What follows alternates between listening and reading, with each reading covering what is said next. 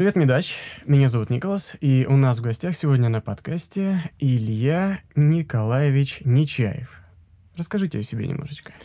А, добрый день, коллеги. Добрый день всем, кто нас подключился и слушает. А, э, спасибо большое за такое официальное представление, Николас. Но давайте попробуем просто Илья. А, я, так я на сегодняшний день являюсь представителем фарм-индустрии, бизнеса. У нас есть такое правило, мы избавляемся от этих таких пафосных, громких слов именно отчества, что, и попробуем, чтобы нас просто с аудиторией ближе быть, просто Илья. Я думаю, что и вам так комфортнее будет, и нашей аудитории. Да, действительно, это очень интересный ход, но вот в медицине принято по отчеству называть человека, но мы будем с вами как бизнесмен разговаривать без отчества. Что ж, а чем вы, собственно, занимаетесь? Интересуется слушайте. А, в прошлой жизни, если так можно назвать, собственно, до работы в большой фарме, а, был онкогенетиком, но вот в один прекрасный день, можно так назвать, наверное, продал свою душу. А, не буду говорить, что ушел на темную сторону, просто стал, занима стал заниматься фарм-индустрией, и на сегодняшний день возглавляю медицинский отдел онкоиммунологии в компании «Рош», в российском представительстве этой компании. Угу. Онкоиммунология. А почему именно это направление было вами выбрано? А, с медицины, наверное, я с, решил связать свою жизнь лет так в 10, то бишь очень давно. Когда, э, в те времена, когда брат уехал в Москву покорять, собственно, столицу, но тоже по медицинскому направлению, э, я думаю, а почему бы нет, почему бы мне тоже не попробовать в этом, побывать э, и попробовать себя, собственно, в роли врача.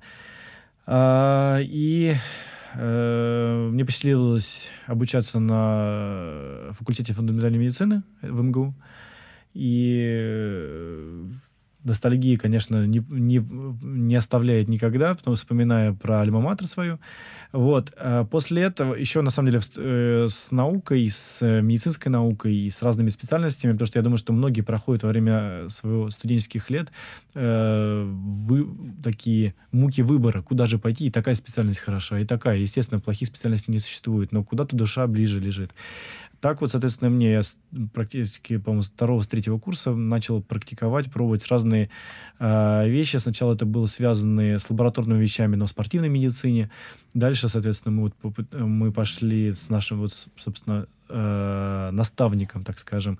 Это был путь, был, который связан с онкологией и с онкогенетикой в частности. Э, ну и, как я говорил, э, путь привел меня в фарм-индустрию конечном итоге в онкоиммунологии. Так как, собственно, последние мои годы работы в клинической практике и были связаны именно с онкологией, на самом деле, очень это, это привержен этому направлению, э, хотел продолжить свою работу и в, фар, и в фарм-индустрии, и в бизнесе, близко, быть ближе э, к направлению онкологическому. И на сегодняшний день, я думаю, что ну, для наших аудитор... нашей аудитории, для вас не будет секретом, что онкоиммунология — это тот тренд, куда мы движемся, тот, собственно, пик, острие развития эволюционной и медицинской науки.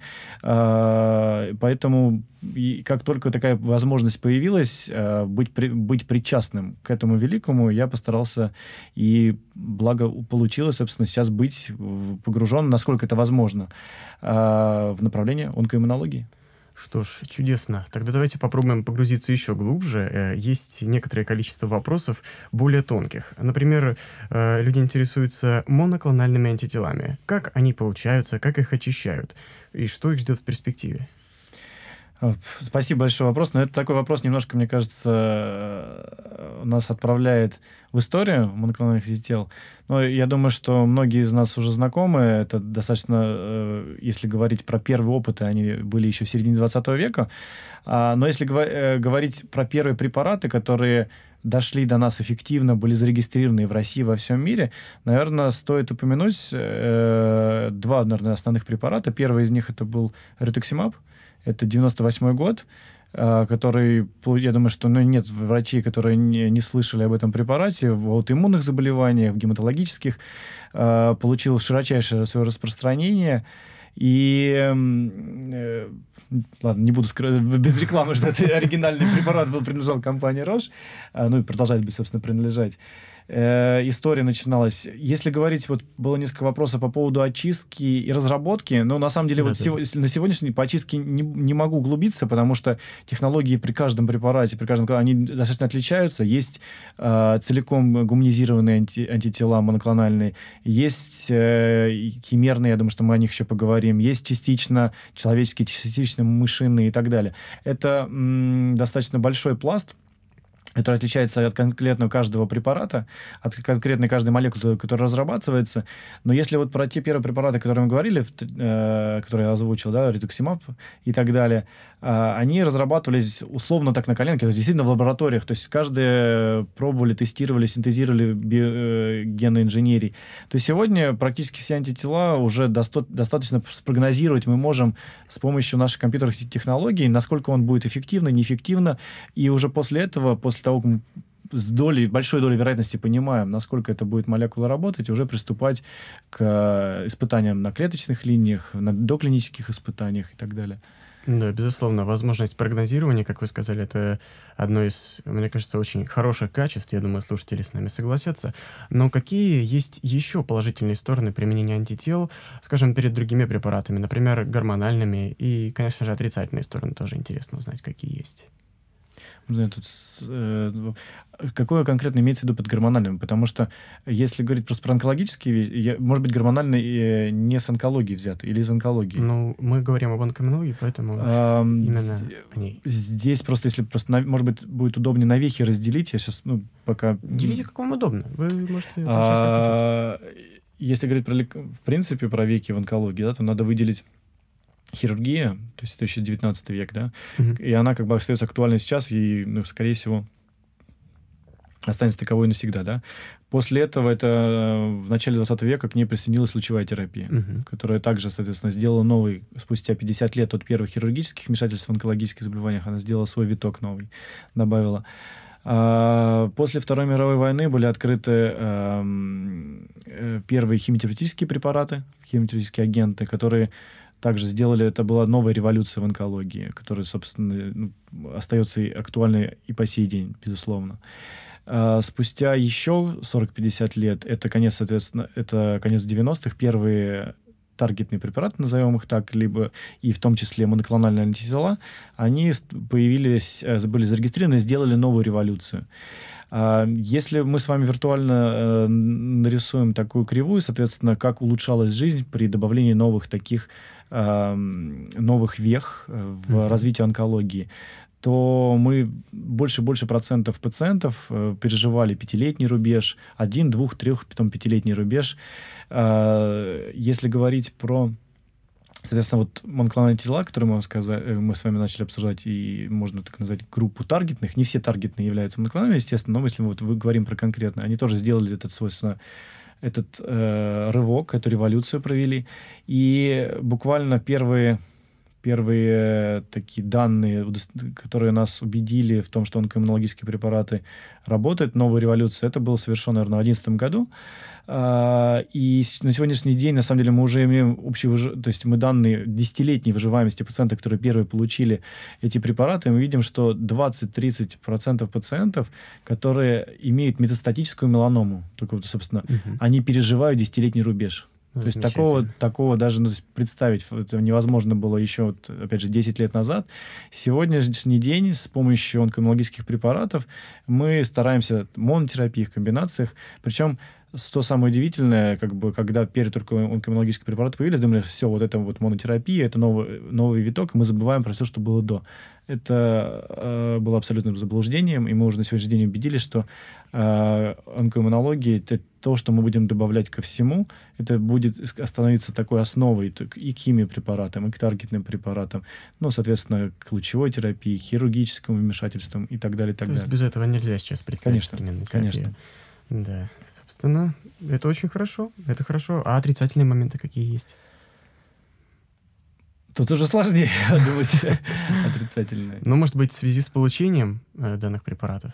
Ну, это в любом случае, ну, а что значит получение? То есть за, раз, то, что это будут затраты физические, экономические, ну, как бы да, на, да, да, внедри, на внедрение, то, что мы знаем, естественно, что не всем всегда врачам изначально мы, как бы, у нас есть сложности, чтобы научиться работать с новыми препаратами, чтобы понять, что как, как это будет действовать на пациентах. Опять же, мы знаем, что это не только позитивные моменты, есть также нежелательные явления, которые э, особенно свойственны при онкологической терапии онкологических пациентов.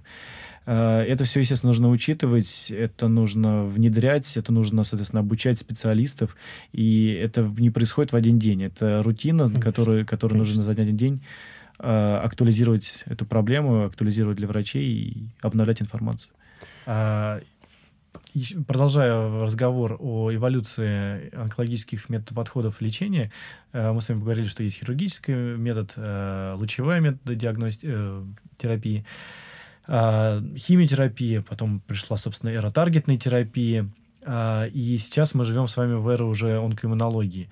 Самое основное, то, что, что принесла, собственно, онкоиммунология, она изменила как таковой концептуальный вообще подход, метод. А если раньше, собственно, со всеми методами, которые я перечислил, кроме онкомонологии, что мы пытались сделать с опухолью? Мы пытались ее вырезать, облучить, химиотерапии, собственно, уничтожить эти клетки, остановить их деление таргетной терапии, то с онкомонологией мы как таковой э, на опухоли мы не воздействуем. Мы действуем проще. Мы просто пытаемся активировать нашу иммунную систему. И иммунная система есть все для того, чтобы уничтожить опухоль самостоятельно. В этом, собственно, и гениальность, и простота этого метода заключается. То есть парадигма лечения полностью сменилась, и теперь задействуется естественная система организма, которая позволяет бороться с патологическим процессом.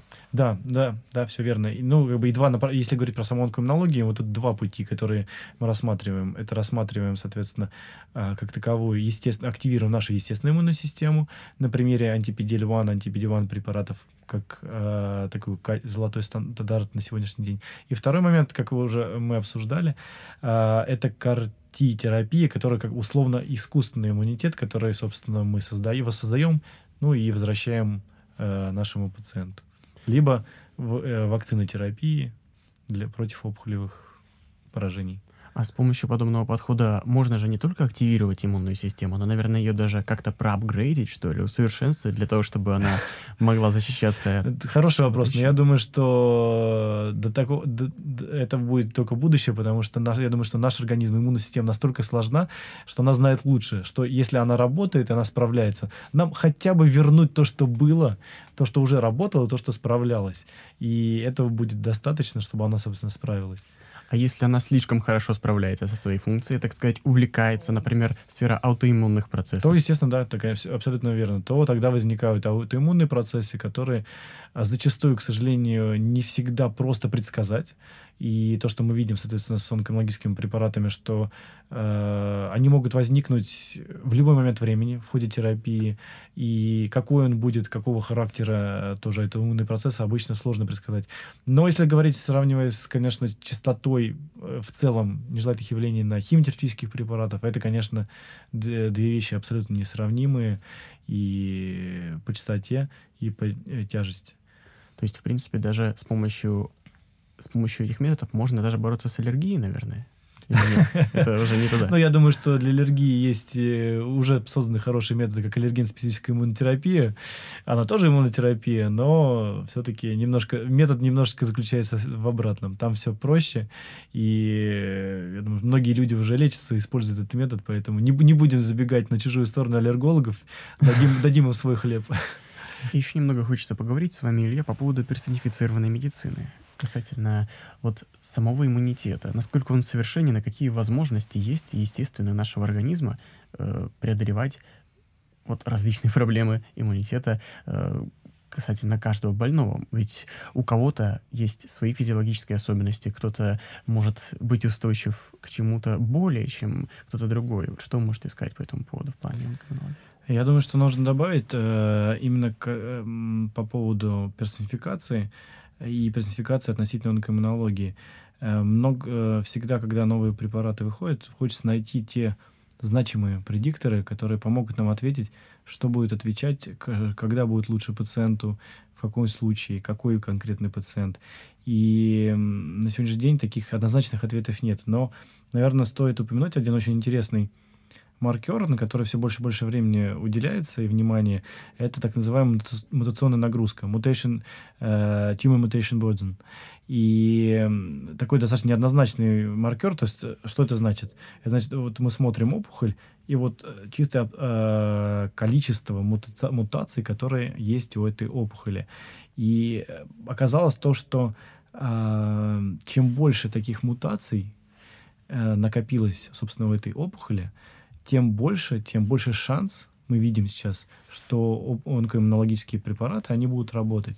И это направление очень интересное, оно особенно э, в разрезе того, что мы понимаем, что э, у нас ежедневно, ежедневно в ходе нашей жизни э, появляются, зарождаются опухолевые клетки, и э, пока иммунная система с ними справляется, э, у нас все хорошо, собственно, нет никакого опухолевого процесса, и такой процесс ежедневный.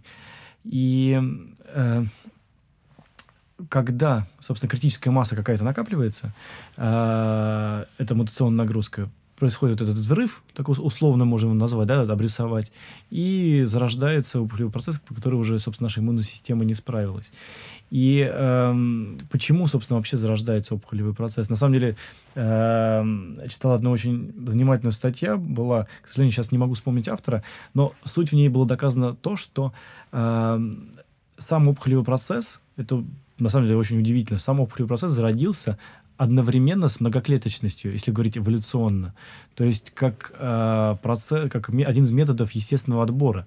То есть, про, э, как, как мы сейчас, я думаю, что ни для кого не секрет, что э, в основном, э, в большинстве своем, собственно, опухолевые э, опухоли э, они чаще возникают у пожилых людей.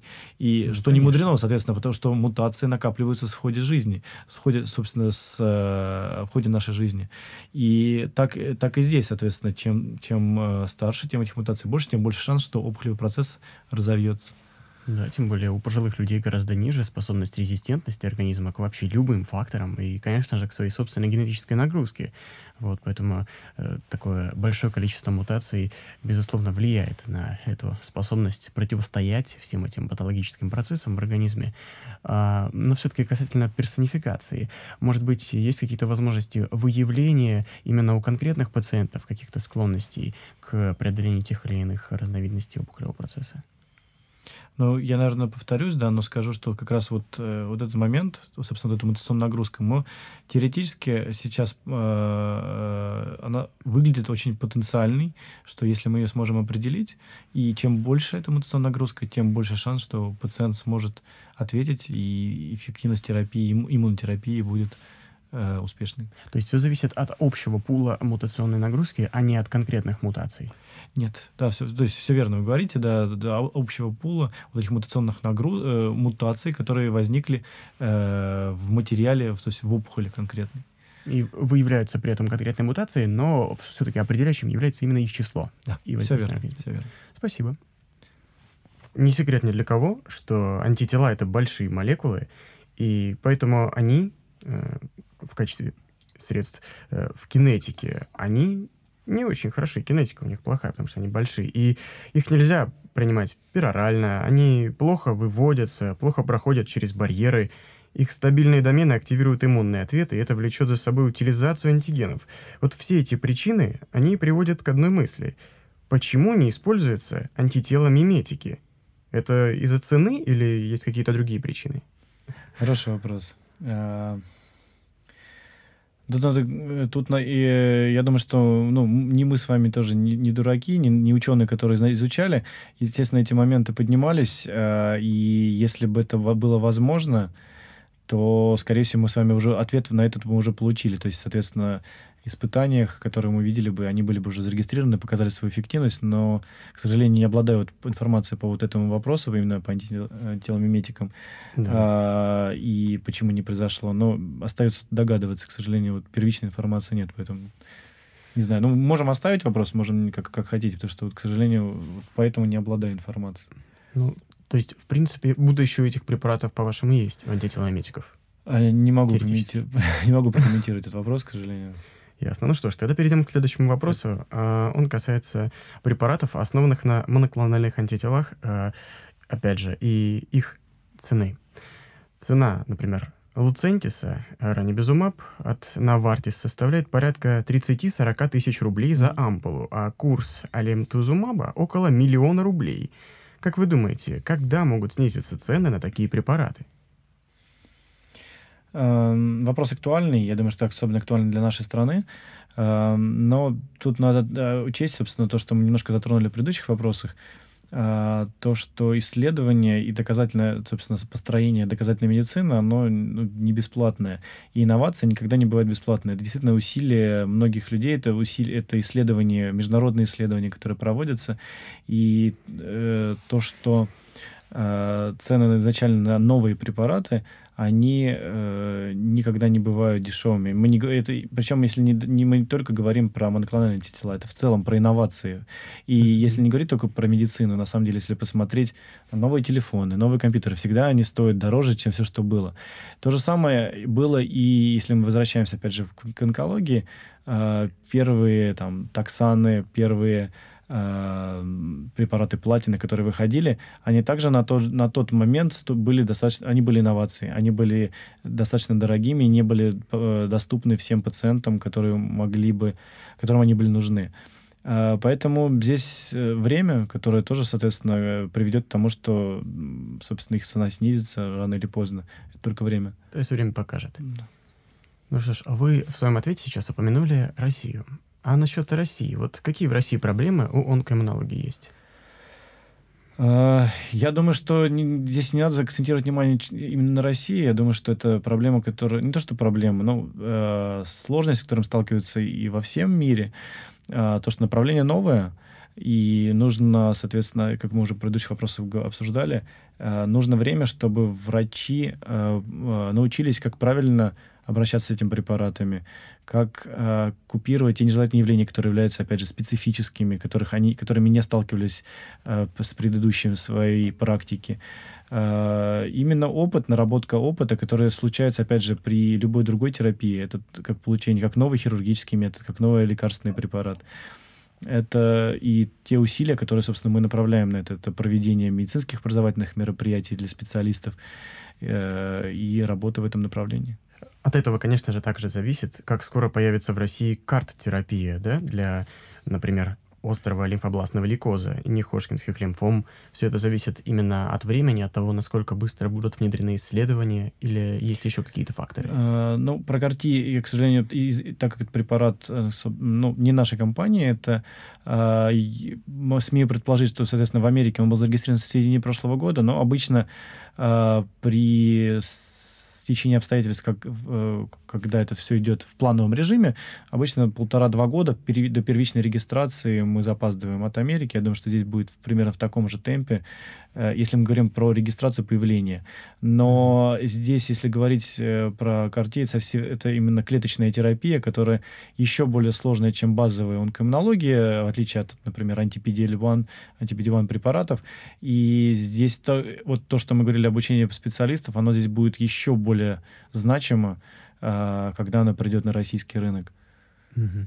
То есть приблизительно 2-3 года, и картина может появиться у нас с отставанием. Нет, именно с регистрации, э, если до, до момента появления вообще препарата, да, это, скорее всего, ну, нам осталось ждать... Не могу на 100% сказать, потому что, опять же, эта информация обладают только сотрудники этой компании, кому он принадлежит, но ориентировочно надо думать где-то о годе. Год. Это даже лучше. Отлично.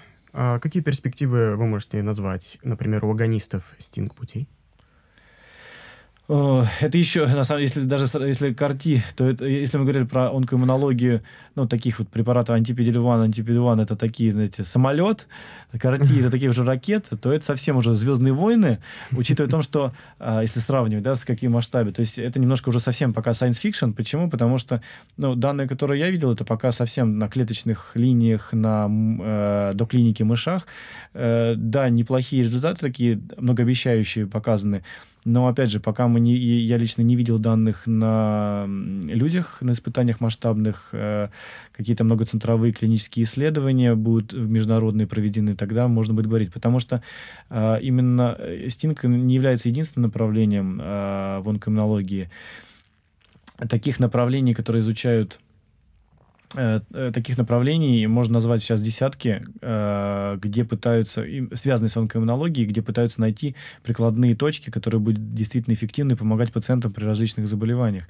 И в эту сторону смотрят там не только наши компании, не только компании, которые уже на рынке с онкоиммунологией, потому что сейчас такой тренд на рынке такой, что если ты сейчас не в онкоиммунологии, то, скорее всего, ты там уже не будешь. То есть сейчас кто, вся Big Pharma в эту сторону смотрит, пытается разработать, э, найти э, эффективные пути, и я думаю, что мы скоро найдем, скоро увидим э, эти результаты еще более воодушевляющие. Хотя и то, что сейчас уже происходит, действительно, это чудо, и сложно даже было представить какое-то время назад, что такое произойдет. Но что и с каким темпом, то есть мы знаем, что, конечно, эволюция имеет э, свойство и ускоряться, и вот это да, как раз да, мы, да. Сейчас, мы как раз сейчас это и наблюдаем. Стоит, стоит темп, э, когда мы достигли, что наши возможности за счет, собственно, эволюции и в IT-технологиях, насколько сейчас это ускорилось, насколько мы сейчас видим быстрые темпы эволюции и в онкологии, это продолжает просто вдохновлять и э, надеюсь, что станет все еще и еще только лучше как раз по поводу закона Мура, да, развития технологий, да. как раз геометрической Абсолютно. прогрессии. Очень много сейчас инноваций. Она, абс... Причем это во всех направлениях полностью поддерживает, и в медицине, да, да, да. и в любом другом направлении. Те же нейросети различные, они очень сильно помогают, вот, э, может быть, в моделировании каких-то процессов. Пока не очень ощутимо, но, может быть, в будущем помогут. В диагности... На самом деле это уже можно ощутить, то есть в диагностических, особенно процедурах, э, не на нашем примере нашей страны, но есть модели, которые интегрированы.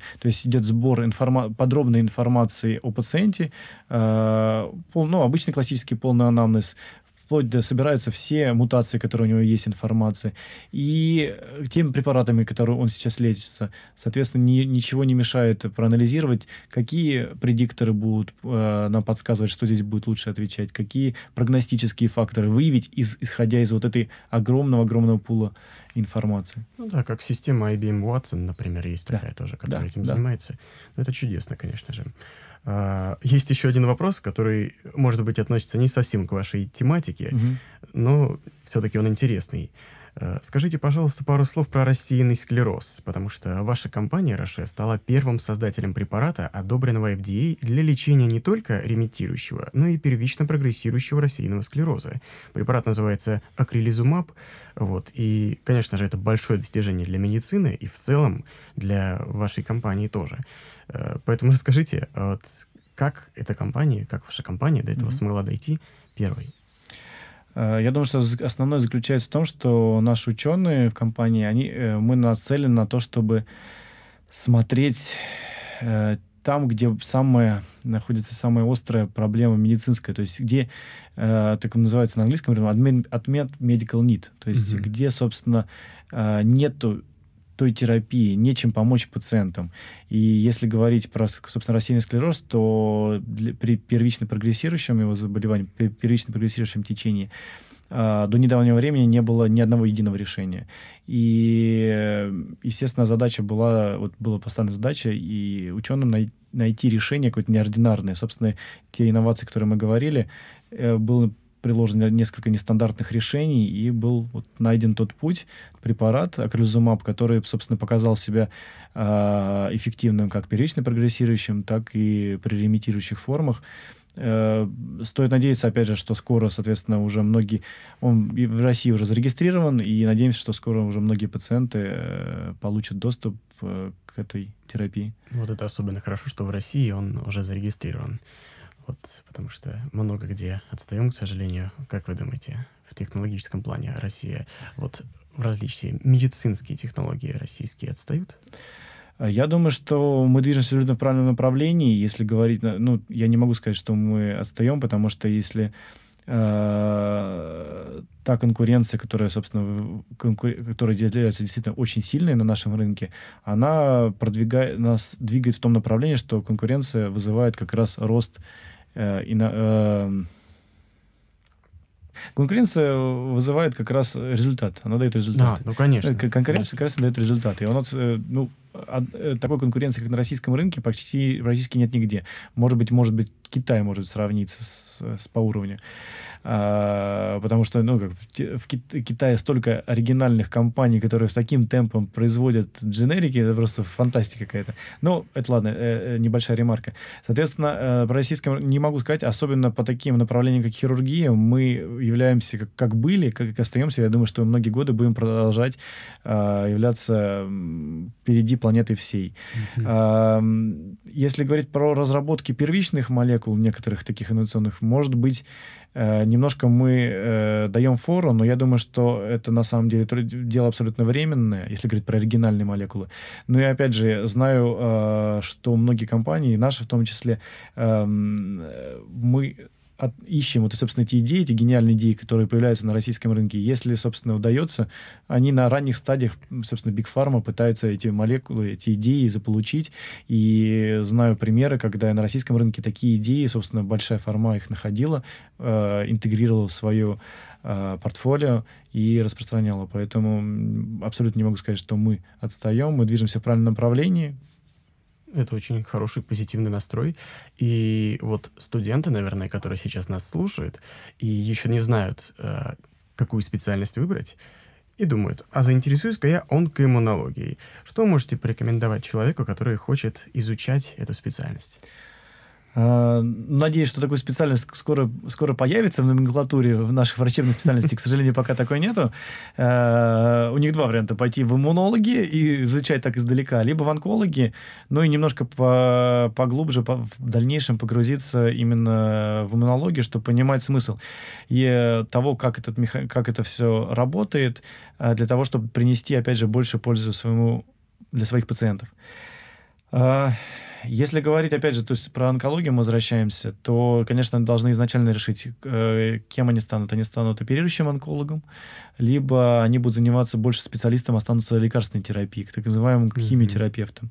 И тогда им придется столкнуться со всем огромным перечнем. То есть, вот, на мой взгляд, это одни из самых, одна из самых таких сложных специальностей, и где действительно на, и тот темп, с которым сейчас информация поступает на наш э, в мире, выходят новые препараты, новая информационная база наша э, пополняется и препаратами исследований, э, и оперировать э, этим объемом данных на сегодняшний день, то есть э, если они хотят пойти в это направление, я э, полностью бы поддержал их. Это одно из самых интересных, быстро развивающихся и самых, наверное, таких мотивирующих направлений, потому что то, сколько думаю, уже сейчас, через несколько лет мы сможем принести пользу нашим пациентам, я думаю, что тот рывок этот будет происходить прямо на, глаза, на наших глазах. Понятно, Илья, смотрите, вот студент, допустим, услышал наше с вами рассуждение да. и пошел либо в иммунологи, либо в онкологи, и в итоге хочет примкнуть к исследованию, к исследованию моноклональных антител, их применение, как ему примкнуть к исследованию? Вот что нужно Клиническим исследованием имеете? Конечно же, конечно же.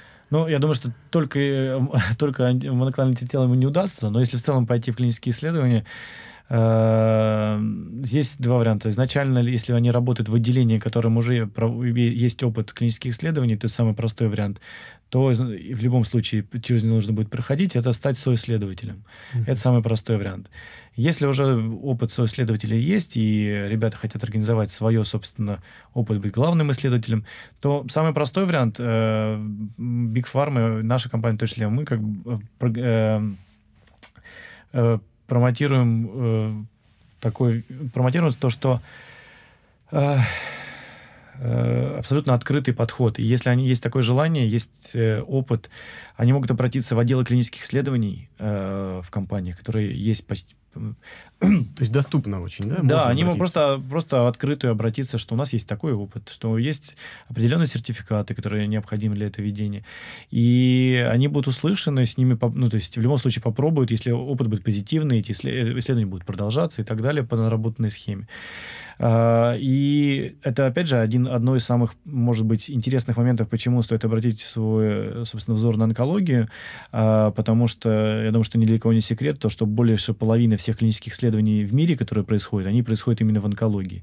По многим направлениям а, сейчас произошла уже стагнация. Мы добились достаточно высоких успехов в разработке именно лекарственных препаратов.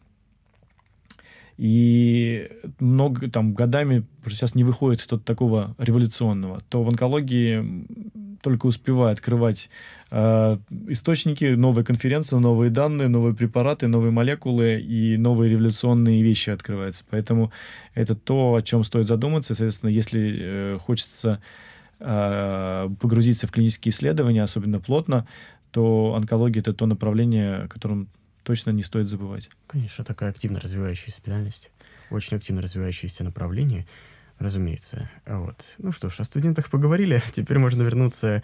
Следующий вопрос касается э, ЗАО «Рош Москва» и чем занимается их отдел онкоиммунологии. А, на самом деле основной момент, это, естественно, как я уже говорил, это наша цель, наша, собственно, миссия, это то, что делать сегодня, то, что будет э, необходимо нашим пациентам завтра. И образовательным очень, очень большое внимание уделяем, конечно, образовательным мероприятиям организации и просветительской работой о том, как правильно работать с этими пациентами, с этой терапией, что это такое, что значит вообще э, онкоиммунология, что значит э, противоопухолевый иммунный цикл. Нас, на самом деле, очень, можно так э, рассказать, э, история была в начале этого года. Э, нам удалось, э, так сказать, заманить одного из основателей онкоиммунологии в мире, Дэниел, профессора Дэниела Чена, и практически целую неделю в разных мероприятиях удалось э, познакомить с очень большим количеством онкологов в нашей России, в нашей стране. И огромное удовольствие было из первых уст общаться с человеком, который, собственно, эм, изобрел противоопухолевый цикл, человек, который изобрел эти препа- э, часть этих препаратов, кто поставил, собственно, уже можно условно сказать, что спас многие жизни, подарил многие месяцы счастливой жизни этим людям.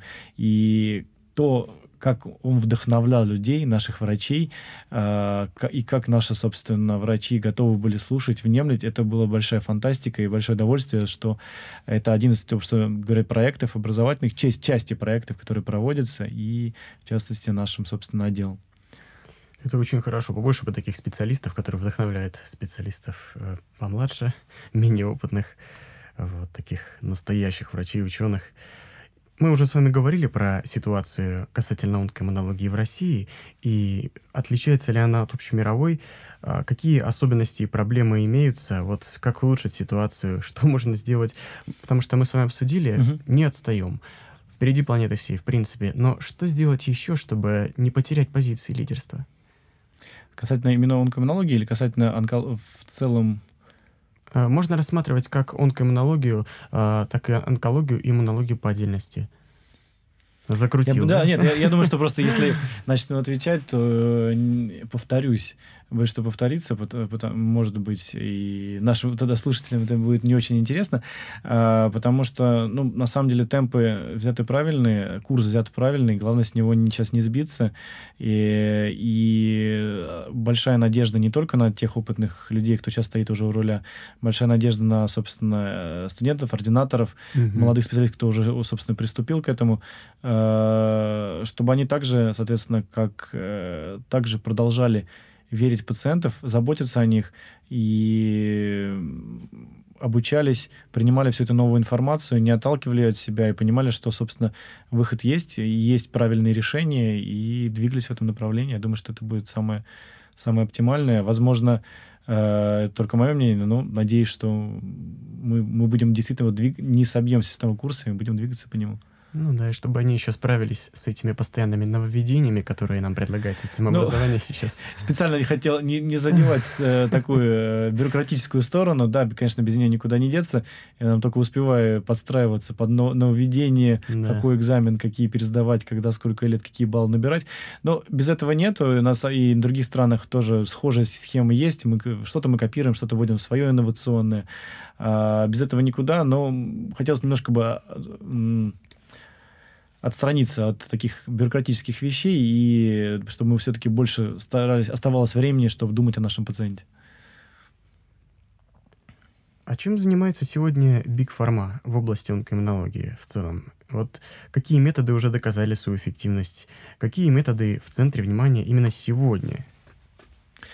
А, я думаю, что э, здесь стоит упомянуть, что, наверное, уже таким золотым стандартом для многих показаний нозологии стали э, так называемые чекпоинт-ингибиторы, либо mm-hmm. ингибиторы контрольных точек. Это э, антисетиль-4 препараты, которым первыми показали свою эффективность. Также антипидель-1, антипиди-1 препараты, которые на нашем рынке уже достаточно давно зарегистрированы во многих показаниях.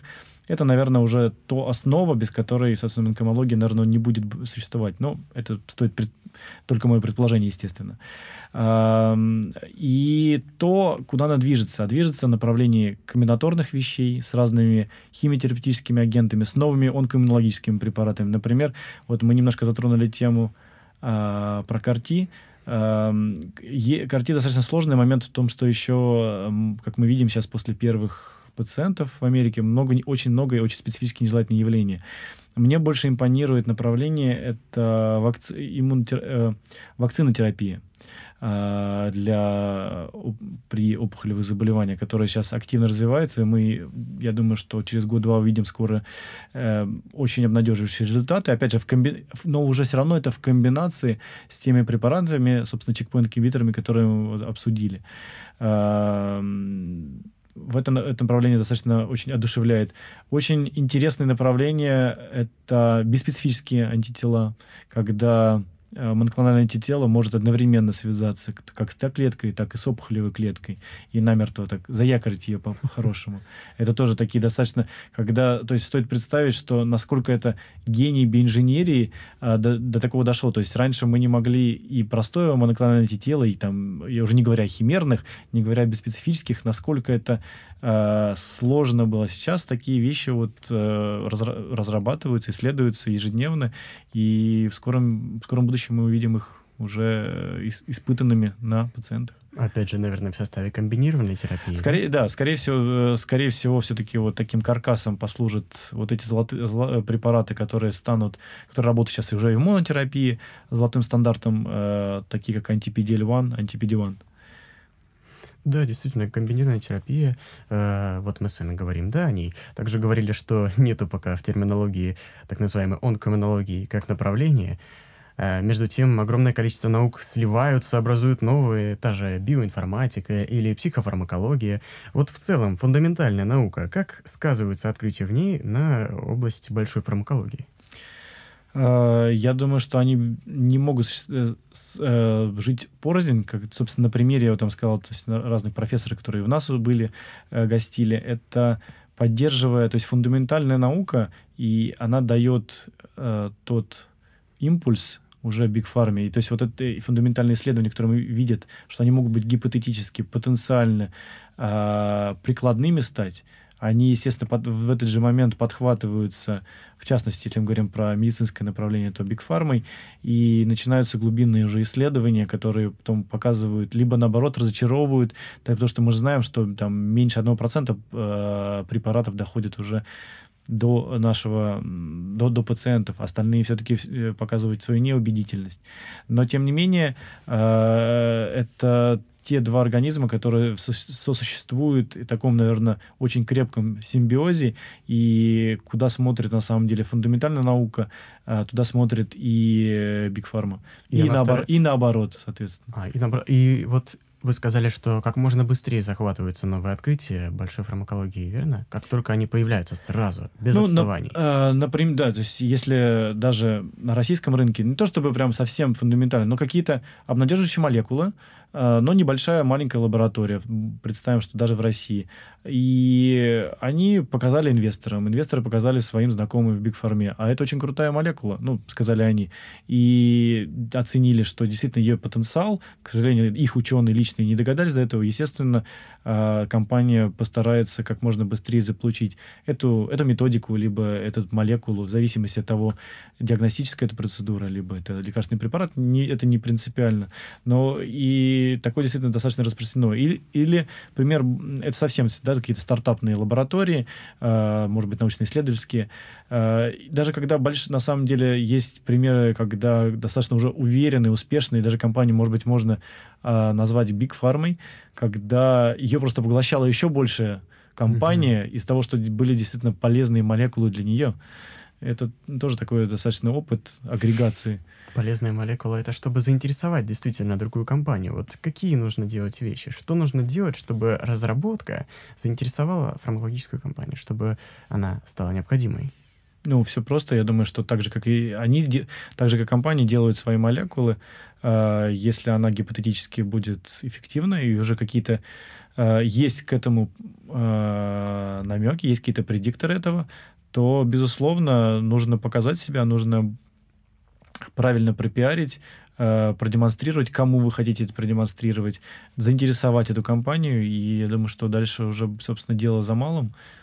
Если у вас все работает, все будет успешно. Эффективность. Понятно. Что ж, а, по поводу столь популярного в последнее время термина персонифицированная медицина. Как э, ваша компания Руш видит себя качестве лидера э, в этом направлении. Персонифицированная медицина. Вот здесь как у вас проходят клинические испытания и какие особенности, может быть, имеются в этом направлении? Здесь тоже э, спасибо за вопрос. На самом деле, очень как бы, он вопрос избитый, наверное, про персонификацию немножко, но мне он немножко очень нравится, особенно, собственно, с учетом э, тех препаратов, которые у нас есть в нашем арсенале. И это стоит, опять же, немножко в историю посмотреть. Это препарат Растазумаб, э, антихер-2 препарат.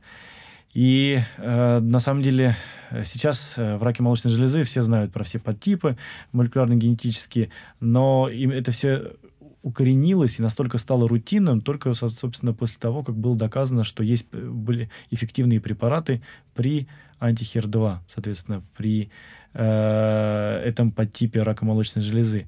И это, на самом деле, было одно из основных, одно из первых, так назовем, таргетных вещей, одно из первых э, э, импульсов к персонификации конкретно в онкологии. Mm-hmm. И если, мы, а если, э, собственно, с течением времени уже прошло около 20 лет, сейчас в том же, например, раке легких больше 10 разных маркеров, которые нам помогают именно э, мутационных и помогают подобрать правильную персонифицированную медицину. И сейчас э, уже появилось много таких методик, как, например, э, может быть, наши, наши слушатели слышали, как называется Foundation One. Это методика, которая э, базируется на Next Generation секвенировании и позволяет найти те э, все мутации, значимые мутации, которые связаны с опухолевым процессом. Мало того, что найти, она помогает э, рассказать, что вот к этим мутациям, к этим нарушениям, не только мутациям, к этим нарушениям генетического материала э, у нас есть э, молекулы, которые зарегистрированы при этом заболевании. А, второй момент, э, она, если даже не зарегистрирована, она помогает подсказать, что на самом деле при такой-то мутации, при таком-то нарушении в других нозологиях зарегистрированы. Давайте-ка мы, ну, можно гипотетически подумать в эту сторону. Или и расскажет еще в отчете нам расскажет, что есть на самом деле еще исследования клинические проводятся, и что пациенту можно попробовать в этом клиническом исследовании принять участие. Вот, поэтому на самом деле мы идем в это, в это направление семимильными шагами, и это, на самом деле это тоже, эта процедура уже доступна в том числе и на российском рынке. Э, и особенно это важно тем пациентам, которые исчерпали много своих э, ну, возможностей, то есть мы не смогли найти что-то конкретного. Либо такой достаточно распространенный э, пример, это когда у пациента невозможно, э, это так называемая опухоли без первичного очага. То есть мы не знаем первично откуда что лечить. Э, и в данном случае как раз какая-то э, такая вещь, когда мы можем определить что, что драйвит эту мутацию, какой-то драйвер, собственно, драйвер на мутацию, либо просто какое-то нарушение, нам поможет подобрать конкретную терапию для данного пациента. Спасибо. А по поводу особенностей клинических испытаний, может быть, сможете что-нибудь сказать? Как-нибудь отличаются клинические испытания, которые проводятся в Э, вашей компании? Вы имеете в виду в России, э, в мире? Нет, нас- именно в РОЖ. Э, Я думаю, что нет, потому не могу. Хотелось бы отвечать на этот вопрос, сказать, что скорее всего нет, потому что все клинические исследования во всем мире проводятся по единым стандартам. Наша страна и наша компания не исключение, и соблюдаются все подлежащие, соответственно, законодательства локальные, российские и международные. То есть все на высоких стандартах, в принципе, Абсолютно. достаточно традиционно. Абсолютно. Илья, планирует ли Рош какие-либо образовательные проекты? Например, типа знаменитого атласа Roche Biochemical Pathways. Кстати, что вы знаете о его создании и обновляется ли он? А, на самом деле, если говорить про первую часть вашего вопроса, то это, мне кажется, образование у нас красной нитью среди всех вопросов у нас тут просто Да. прошло. И, наверное, еще раз просто под- э, подводя итог, э, хочется суммировать то, что э, медицинское образование это то, зачем, собственно, мы всегда следим, как на международном уровне, так и, на, и, собственно, российском рынке. Мы обязательно мы уделяем этому огромное вли- время, влияние, ресурсы. Медицинское образование — то, э, о чем нельзя забывать. И наш, собственно, отдел, конкретно медицинский отдел, мы уд- уделяем этому э, крайне пристальное э, Ну, внимание, да? Внимание, да, да. А, И занимаемся этим. Поэтому, собственно, один из примеров, который мы с вами уже обсудили, Мгм. это всего лишь один из примеров, потому что таких мероприятий проводится достаточно большое множество. Э, Ну, не могу сказать, что э, каждый день, но если говорить про все направления, которые, я думаю, что хотя бы э, каждый день какое-нибудь, какое-нибудь мероприятие, которое организует наша компания образовательная, я думаю, в в- по России да проходит, поэтому, э, в котором мы, собственно, принимаем участие. Поэтому э, это то, без чего мы, собственно, не можем жить, это то, без чего, собственно, наши пациенты не получат правильное лечение, Мгм. Поэтому об этом и не только наша компания, это, собственно, Big Pharma это понимает прекрасно, и эти, этому придает очень-очень значимое влияние. Конечно, это очень важная вещь, безусловно. А по поводу производства антител на территории России, вот с какими проблемами можно столкнуться, производя антитела в России? Вот, например, проблемы э, с этическими какими-нибудь, э, с правами животных. Давайте я перезапишу это, потому что Нет, это как-то Нет, странно. хорошо. Про животных это хорошо. Просто сейчас, на сегодняшний день, насколько я могу ошибаться, но, насколько я знаю, там, в принципе, они не требуются для этого. Да, вот там я видел ссылку, но это, мне кажется, отдаленные такие достаточно данные, потому что на сегодняшний день то, что производится, ну, как бы наработка, ну, не требует э, как бы, задействования э, там, ни мышей, ни крыс, ни кроликов, поэтому странная достаточно немножко вещь. Но просто мне думаю, что по проблемам тогда пройдем на российском. вам в компании не могут забежать какие-нибудь любители зеленой земли и начать ратовать за права животных А, или ну, к нам конкретно, клеток? к нам конкретно не могут, потому что, э, не помню, мы уже обсудили или нет, но э, именно такового производства, разработка на российском рынке практически нет. То есть именно так, таковой R&D, а, его в России не так много. И если R&D есть, то это, это, собственно, вот сейчас в том или ином виде начинается среди российских компаний, а, и в том числе по, собственно, моноклональным антителам.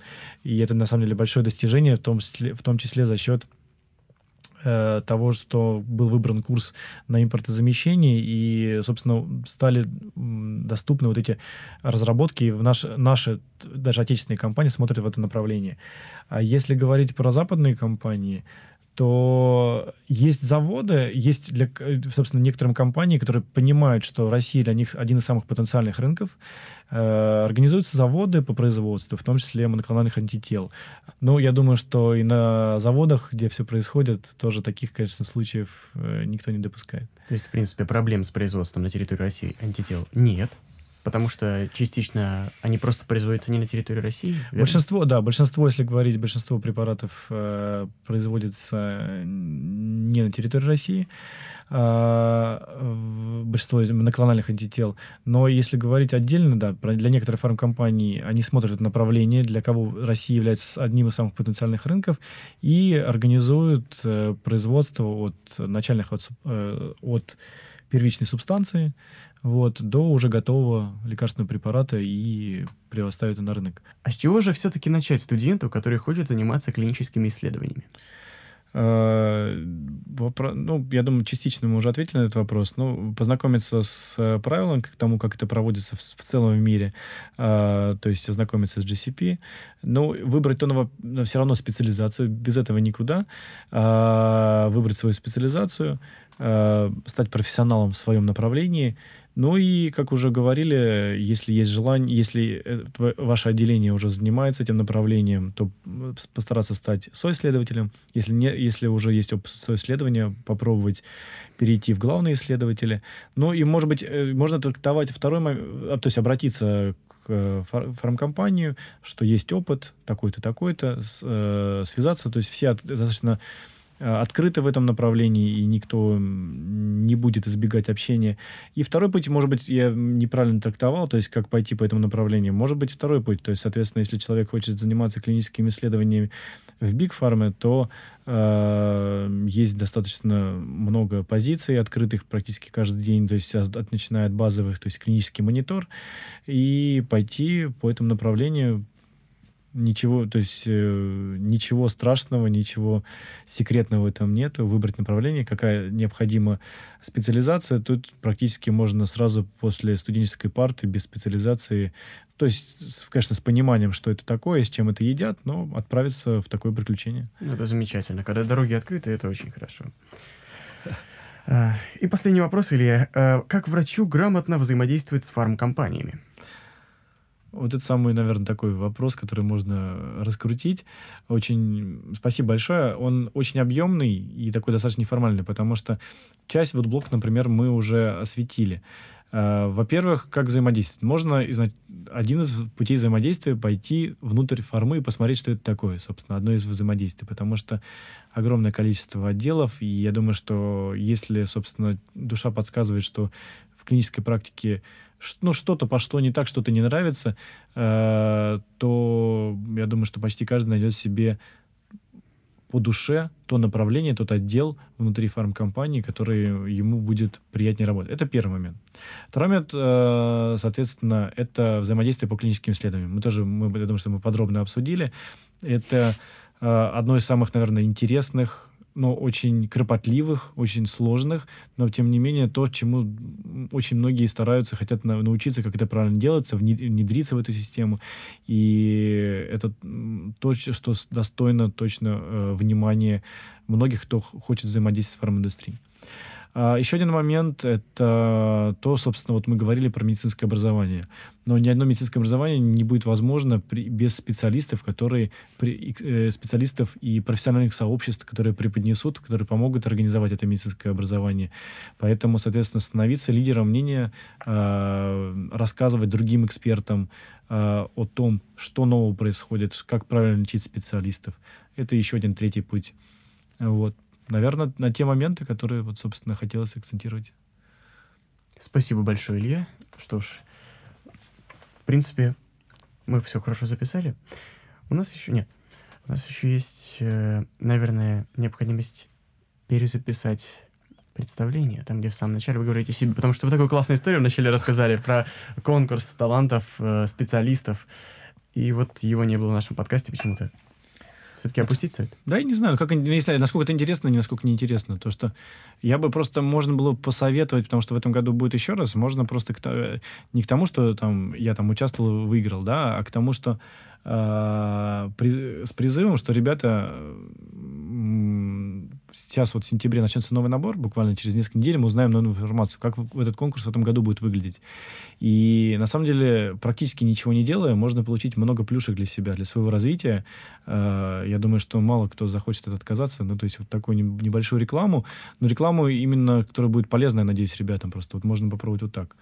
Конечно, конечно. И вообще эта фраза «практически ничего не делаю» можно получить много плюшек для себя. Это очень классно. Вообще нужно в бонус засунуть обязательно. Спасибо большое, Илья. Было очень приятно с вами беседовать. Спасибо. Всего хорошего. Спасибо. Всего доброго всем, кто с нами был сегодня.